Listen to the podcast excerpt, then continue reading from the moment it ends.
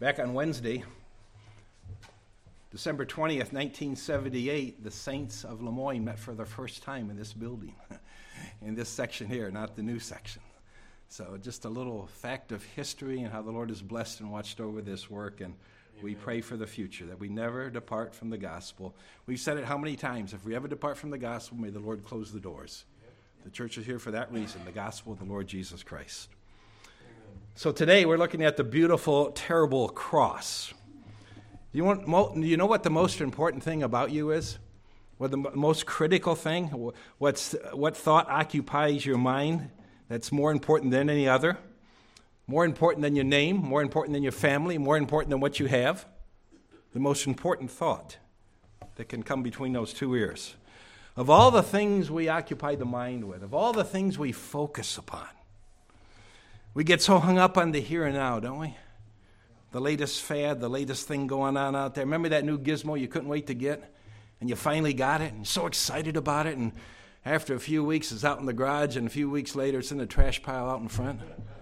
Interesting how human heart works, isn't it? More important than your name, more important than your desires, your wants, who you are or what you have, more important than any of those things, of all the things the world focuses on, all the things they chase after, all the things they get caught up in, you see, it's your soul, it's your person. It's the real you and you when you die, that one that goes on, that spirit that goes on forever and ever and ever. Uh, let's listen how John put it. This is in 528 and 29. Do not marvel at this, for the hour is coming in which all who are in the graves will hear his voice and come forth, those who have done good to the resurrection of life, and those who have done evil to the resurrection of condemnation. Yes, there is a resurrection for all. One goes one way and one goes the other way. No matter how large your bank account is, no matter how beautiful your home is, no matter how popular are, no matter how new your car is, no matter how good your health is doing, no matter all of these things, when we die, our graves will be all the same size. And we're really going to be there in just a few moments from now, if the truth be known. Arguably, we come to one of the toughest, hardest passages in Romans. You get a hold of this one, and you get your compass set for why you're here and where you're going and what this is all about. Nothing is more significant, nothing is more substantial, nothing is more important, nothing is more critical than this text we have before us. So if you're not there yet, please turn to Romans chapter 5. And you should have the in the bulletin is the outline. I'm going to encourage you to follow along with that. Three questions we must ask to determine our ultimate destiny. And I know you're not really concerned about my opinions, nor am I yours. I'm concerned about one thing, right? What has God clearly said in His Word? The only book He's ever written, without error. May we understand it. So, the first question we have before us here what is the ultimate problem? We all got problems, right? Anybody's life problem free for the last 10 years? No problems? we all got problems, but this is the critical one. How many even think about this ultimate problem we all have? Romans chapter 5, I trust you're there, 6, verse 6. I'd like you to read along with me. That way, no matter what the preacher says, you can see what the Lord says, okay? Listen carefully. For when we were still without strength, in due time Christ died for the ungodly. Can I ask you a personal question? What can you do for your salvation? What can you do to get to heaven? What great deed, great work, great, gift you can give? What can we do? Did you notice that word in verse 6 there? When you are still without what? Strength. We think we have strength to do something for God. It's an interesting phrase. Before I was saved, I thought I had a lot of strength. But the Bible says the opposite. Listen to what Isaiah says in 1 5. The whole heart faints. Matthew 26 41. The spirit is willing, but the flesh is weak. Even Paul said it like this in 2 Corinthians 12 9. I will rather boast in my infirmities and even that great prophet Isaiah from chapter 40, verse 30 said, Even though you shall faint and be weary, and young men shall utterly fall. And Isaiah in 6 5, Woe is me, for I am undone, because I am a man of unclean lips, and dwell amidst a people of unclean lips. Man has a problem. I have a problem. You have a problem. In fact, we all have problems. But we have one problem that's critical Turn back with me to Romans chapter 3, verse 9. We always want to deal with the bad news first before we get to the good news, right? Here's the bad news. We all think we're, I thought I was pretty good growing up, right? Did you think that? I, I think most of us have, right? Romans chapter 3, verse 9. What then? Are we better than they? Not at all. For we have previously charged both Jews and Greeks that they are all under sin. See that? Jews thought they were pretty good. Certainly better than those Gentiles. Guess what? They're all in the same boat. We're all in the same boat. Look at what it says in verse 10. It's written. Uh, where's it written? If you got a good footnote there, you know where it's written, but I'll suggest it's written from Psalm 14. So it's basically a parallel quote from Psalm 14. Look how it starts here. This is Romans chapter 3, verse 10. There is none righteous. And just in case we didn't catch it, what's it say? No, not one. Wow. There is none who understands. There is none who seeks after God, not the true and living God, not naturally speaking. They have all turned aside. They have altogether become unprofitable. There is none who does good, no, not one. Their throat is an open tomb, and their tongues, with their tongues, they have practiced deceit. Poison of asp is under their lips, whose mouth is full of cursings and bitterness. Their feet are swift to shed blood. Destruction, misery in their ways, and the way of peace they have not known. There is no fear of God before their eyes. Ouch. Anybody need a bath? A spiritual bath? We all need one. That's our condition, brethren. The Jew is uh, under obligation to the written law. The Gentile is under obligation to his conscience, which the law is written in his conscience. We all fall short. The only one, the only hope, the only place we can go is one place to the cross, to our Lord Jesus Christ. The perfect one dies for the imperfect.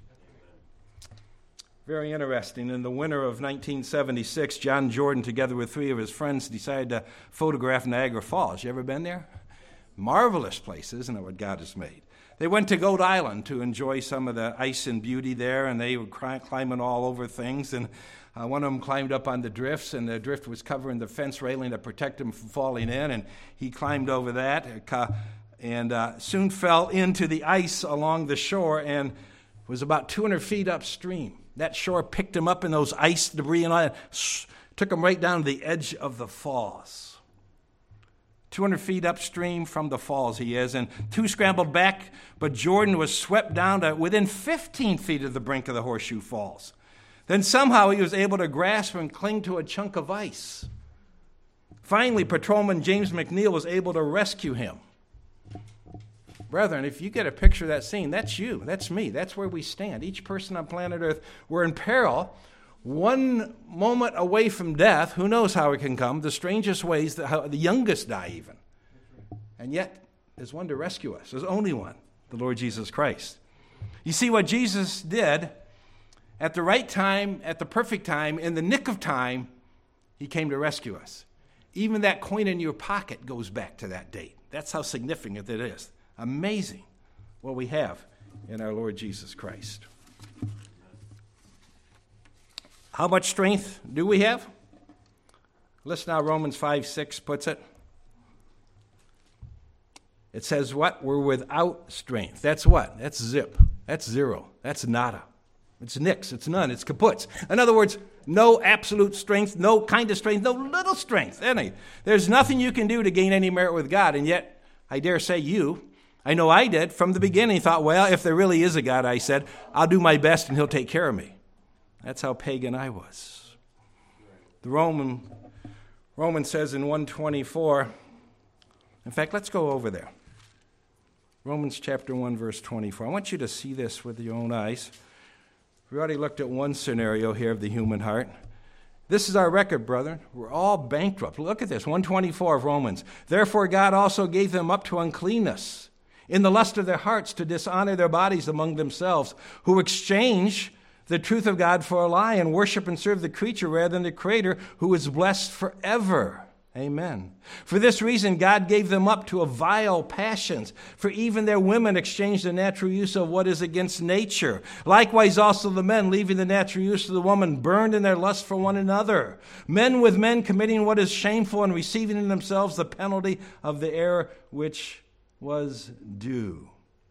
Verse 28 And even as they did not like to retain God in knowledge, God gave them over to a debased mind to do those things which are not fitting.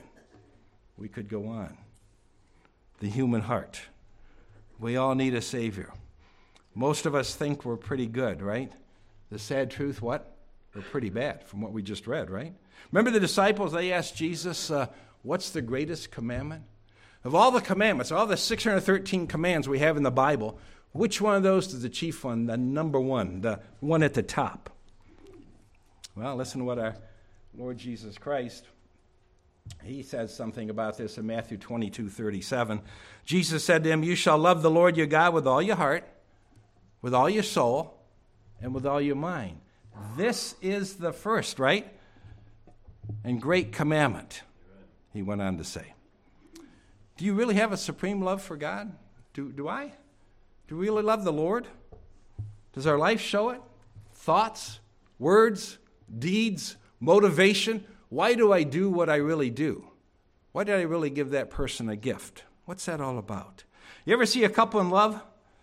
They, they uh, one writes a note to the other, and as soon as that note comes, what do they do? They read it, right? Can't wait to get it, right? If I really love the Lord, I'd do what? He wrote you 66 letters, 66 of them. I would pull it down and read them, right? If I, if I love him, all of us really have time to do the things we really want to do. In fact, look at the last 24 hours of your life, the last seven days of your life. Look at that. Last 30 days. How we choose to spend our time is indicative of what's in our heart and what we love and what we're just fond of. I'm writing a letter, a chapter each day by the things that I do and the things that I say. Men read what I write, distorted or true. What is the gospel according to you? It's all written out, isn't it? Life is short, brethren. Soon will pass. Only what's done for Christ will last. Note those last words there, back in chapter 5. And he says there in verse 6. Notice what he says there. In due time, Christ died for the ungodly. Can we say it like this? At the right time, at the perfect time. Galatians 4 4. But when the fullness of time had come, Ephesians 1:10 that in the dispensation of the fullness of times he might gather together in one all things in Christ. I ask you if you never heard of Christ, if you never heard that name before, where would you be today? Where would I be today? Can you imagine the mess we would probably find ourselves in? at the right time, at the perfect time. Peter says it like this this is in 1 Peter 5 6. Humble yourselves under the mighty hand of God that he may exalt you in due time. We humble ourselves. Yes, there's things that happen we don't like, but we put God first and follow in his steps. So here we see it. The ultimate problem all are under sin, all are worse sinners than they can imagine. It's one of the problems we don't even know it. Many don't know it. But here's the second. Second answer to the solution what's the ultimate salvation? Romans chapter 5, verse 7. It's right here. 5 7. For scarcely for a righteous man will one die, yet perhaps for a good man someone would even dare to die. Can you imagine giving your life for another? Your demise so they might win? We've seen it in history. People do that for one another at times. It's an amazing thing. Never forget my dad up here at the Raisin River and by Monroe, and he's up there with his friends, teenager, and someone's drowning in the river, and that Raisin River can flow pretty fast, and they were flowing down. He jumps in, swims out to get him. He's a powerful swimmer, brought him back. he risked his life to save theirs. But our Lord has done far more than that, hasn't he? This is the way, right here.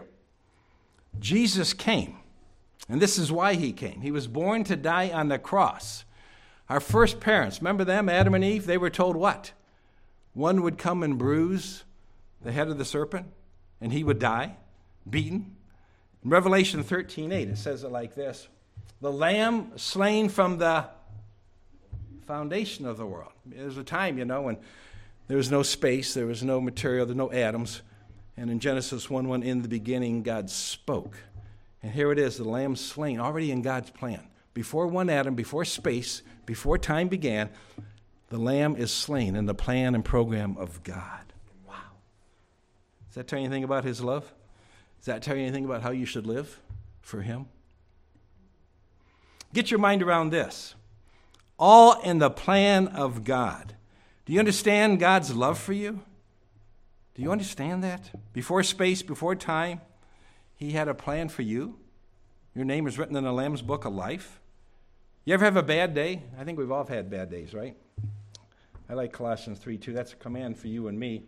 He says it like this Set your mind on the things above, and notice the negative here, and not on the things that are on the earth. You ever notice when you're having a bad day, when I'm having a bad day, where our minds are focused? Now, is that a wish for God? Is He just asking us when it's convenient? No, that's a command. Set your mind. That's an order. Set your mind on the things above. If you really, if I really, if we put our minds on the things above, yes, bad things happen to good people. I understand that. But when it happens, if I have the focus right, what can I do?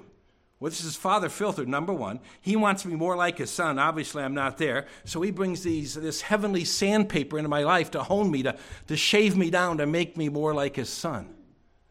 And if you get to the hold of the cross, what he's done for me, I ask you this question truthfully How can you have a bad day? How can we? We all know we're going, just a matter of when.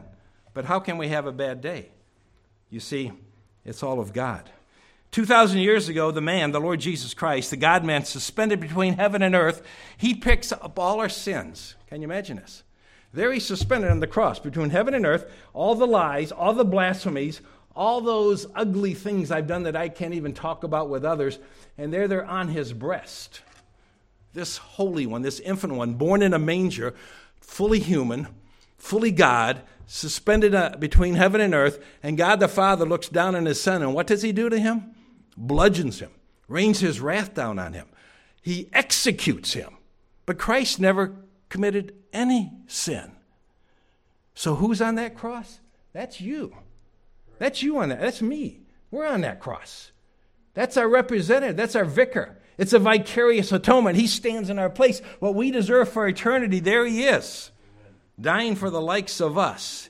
He was forsaken so you and I would not be forsaken. He was killed. He was adjudicated. He was judged. He was sentenced with all our blasphemies upon him. The perfect holy creator, the Redeemer, now dies the death of death so you and I will never taste of death. By rights, right now, you and I should be where? In hellfire. That's where we should be. You having a bad day? Just get a hold of that. Put that one in, in, in perspective. Jesus cries out, My God, my God, why have you forsaken me? Of all the words in the Bible, that's one that just, don't know, grips me. I could stay up all night just contemplating that one. Sometimes you ever can't sleep at night? That one comes to my mind. I just wrestle with it. Why have you forsaken me? He was forsaken, though, so we wouldn't be. You ever wonder why Jesus gave no reply to the bogus charges? He didn't, he didn't answer them. At his time, he didn't anything to say. Remember when they blindfolded him? Started hitting, can you imagine? So, everything they have, they start to pummel his face. And what's he respond? He could have read off their social security number, right? He could have told them their name, the date, the birth, what, what they did yesterday, what they're going to do tomorrow. He could tell them that. Right. What did he say, though? He said what? Nothing. Why did he say nothing? He's the perfect one, he's the holy one, but he's got to get to a cross because he loves you Amen. so much. So he obeys the Father's will. He picks up all our sins, all our lies, all our foul language, all our immorality, all our blasphemies, all our wicked independent living, and the Father judges the Son as if it was us.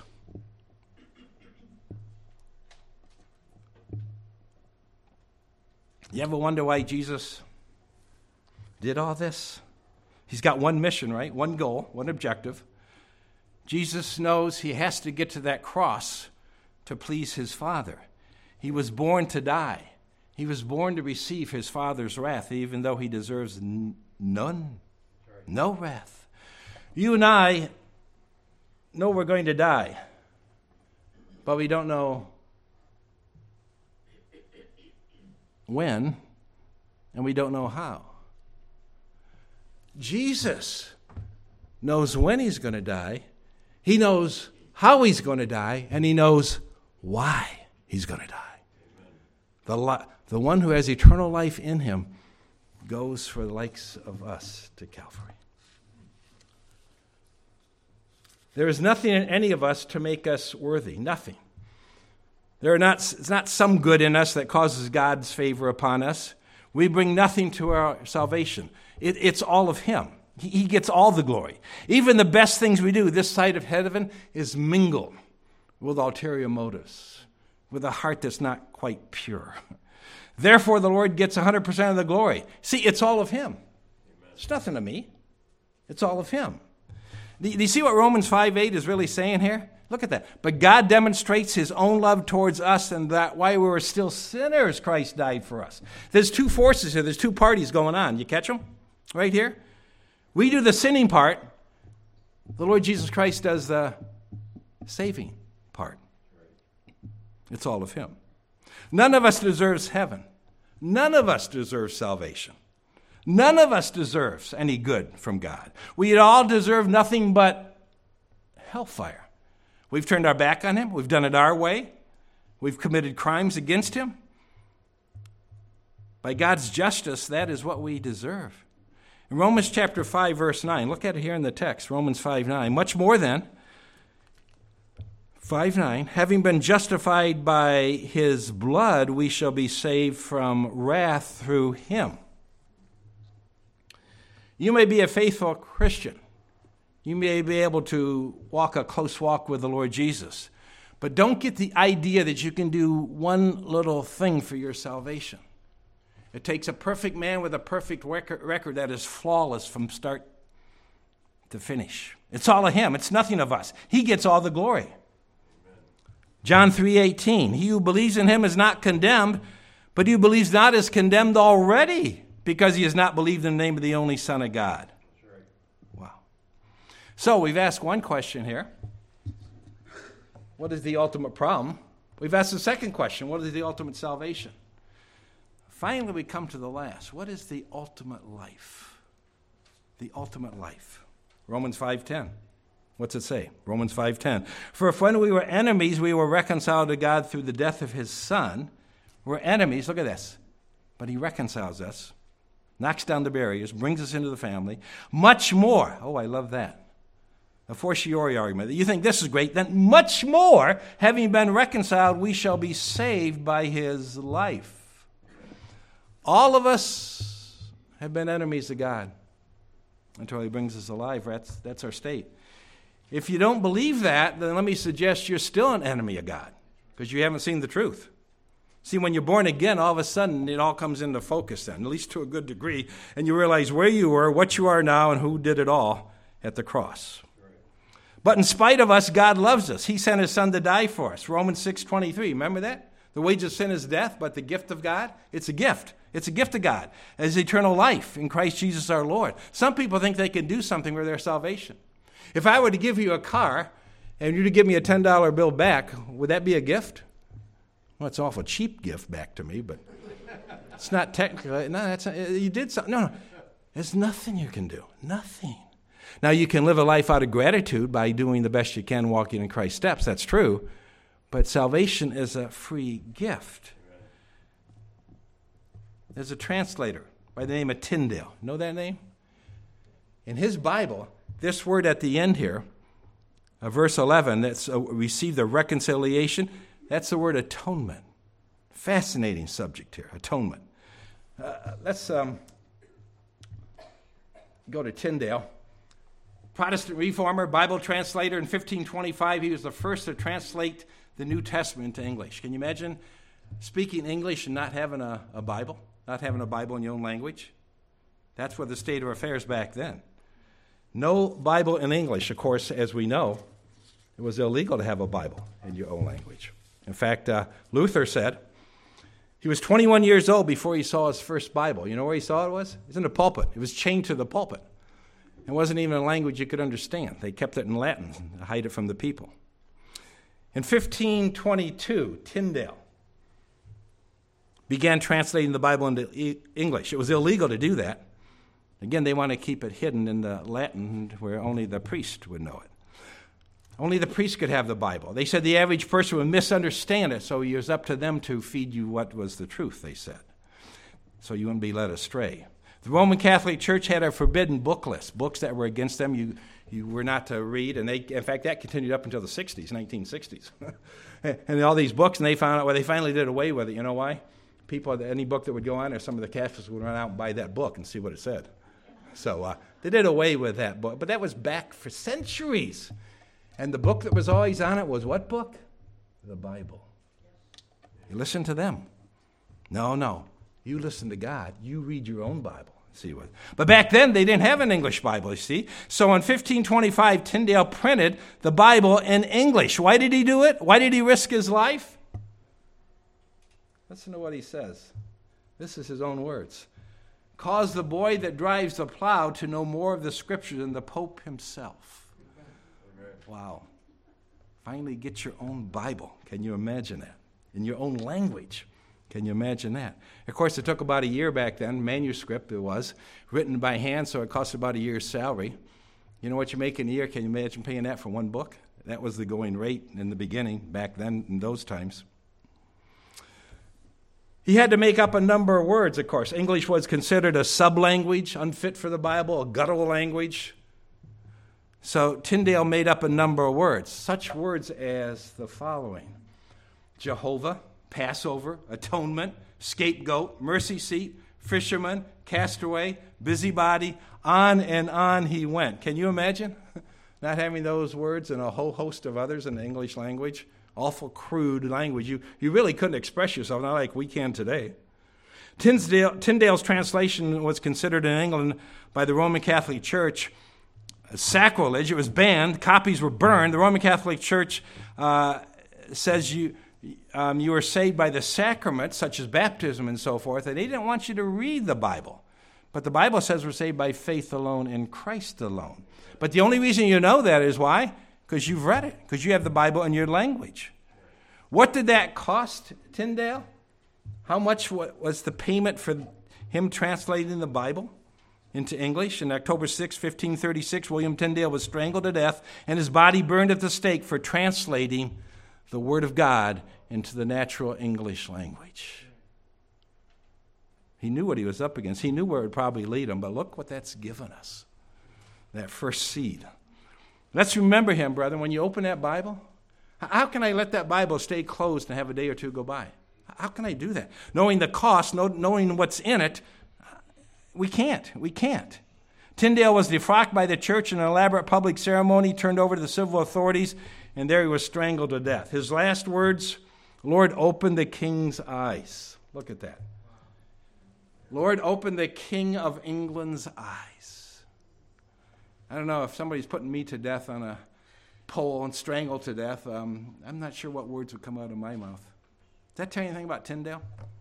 His love for the Lord and love for the people to get that word into their mouth, into their heart, into their walk. Brethren, do you know what you have?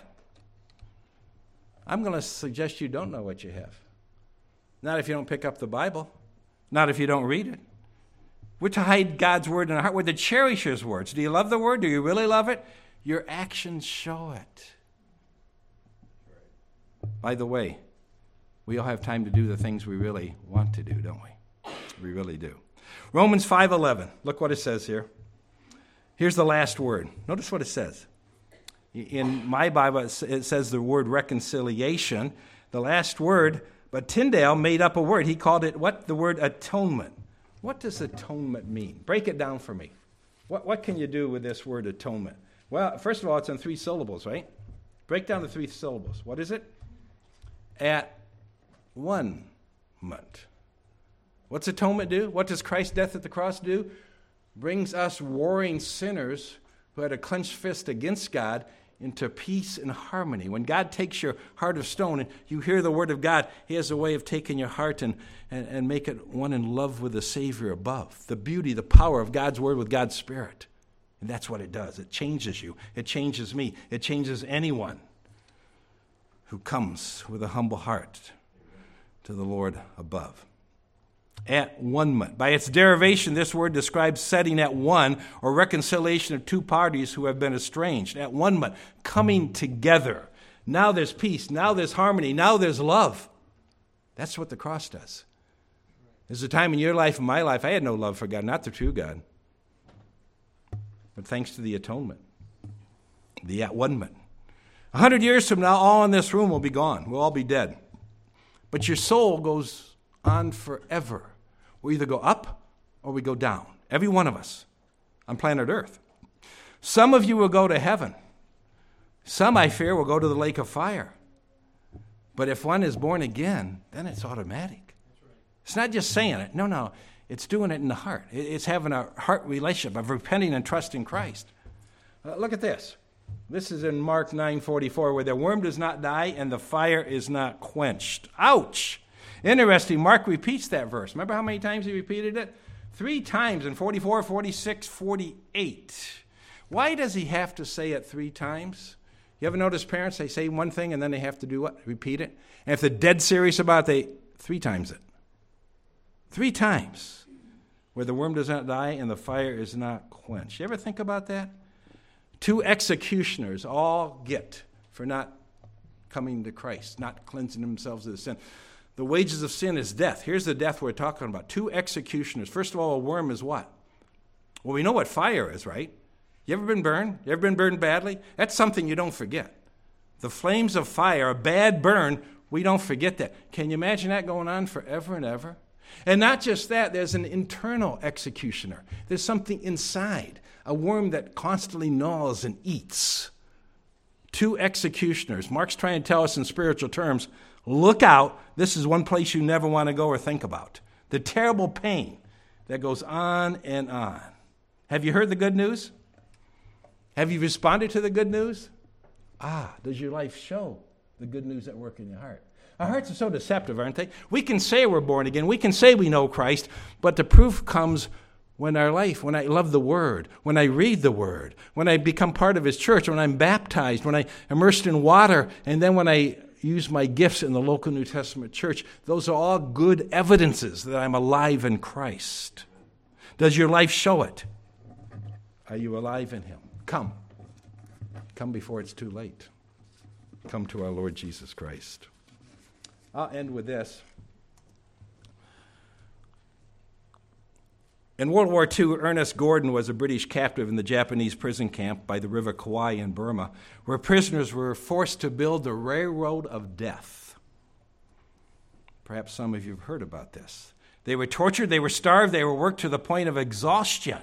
Nearly 16,000 died. Gordon, survivor of the horror, wrote a book about it. What was the name of that book?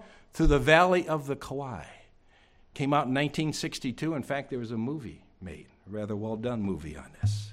He describes on one occasion as the workday was coming to an end, the tools were counted, and there was one shovel missing. They couldn't find it. A guard began to rant and rave, demanding, Who stole the shovel? The guard worked himself in such a paranoid fury, he cocked his rifle, pointed at the men, and said, Who stole the shovel? You don't step forward, I'm going to kill you all. And he had an army of men to take care of the rest. And he cocked his rifle. And at that moment, one man stepped forward and, standing at attention, said, I stole that rifle or that shovel. I did it. The Japanese guard came over to him and clubbed him to death in front of all the men. And as they were carrying his body away, they recounted the shovels. And guess what? There was not one missing. He stepped forward to protect his men. He volunteers his life for their life. Now that fails short, falls short of what our Lord has done for us. Because we have a perfect record of sin, of rebellion, of blackness. And what does he do? He comes down to this earth, gets on that cross, and there takes all our rebellion, all our sin, and the Father judges the Son in our place. And by faith alone and Christ alone, we have life forever. And for you to walk away from that, not to do anything with that, not to receive Christ, I'm going to say, I don't know if I've ever said this, but I believe that's one of the worst sins you can commit to look a gift horse in the mouth, eternal life, and know I'm going to live my life on my terms, woe be to you. Come now, come before it's too late, come to Christ. Let us pray.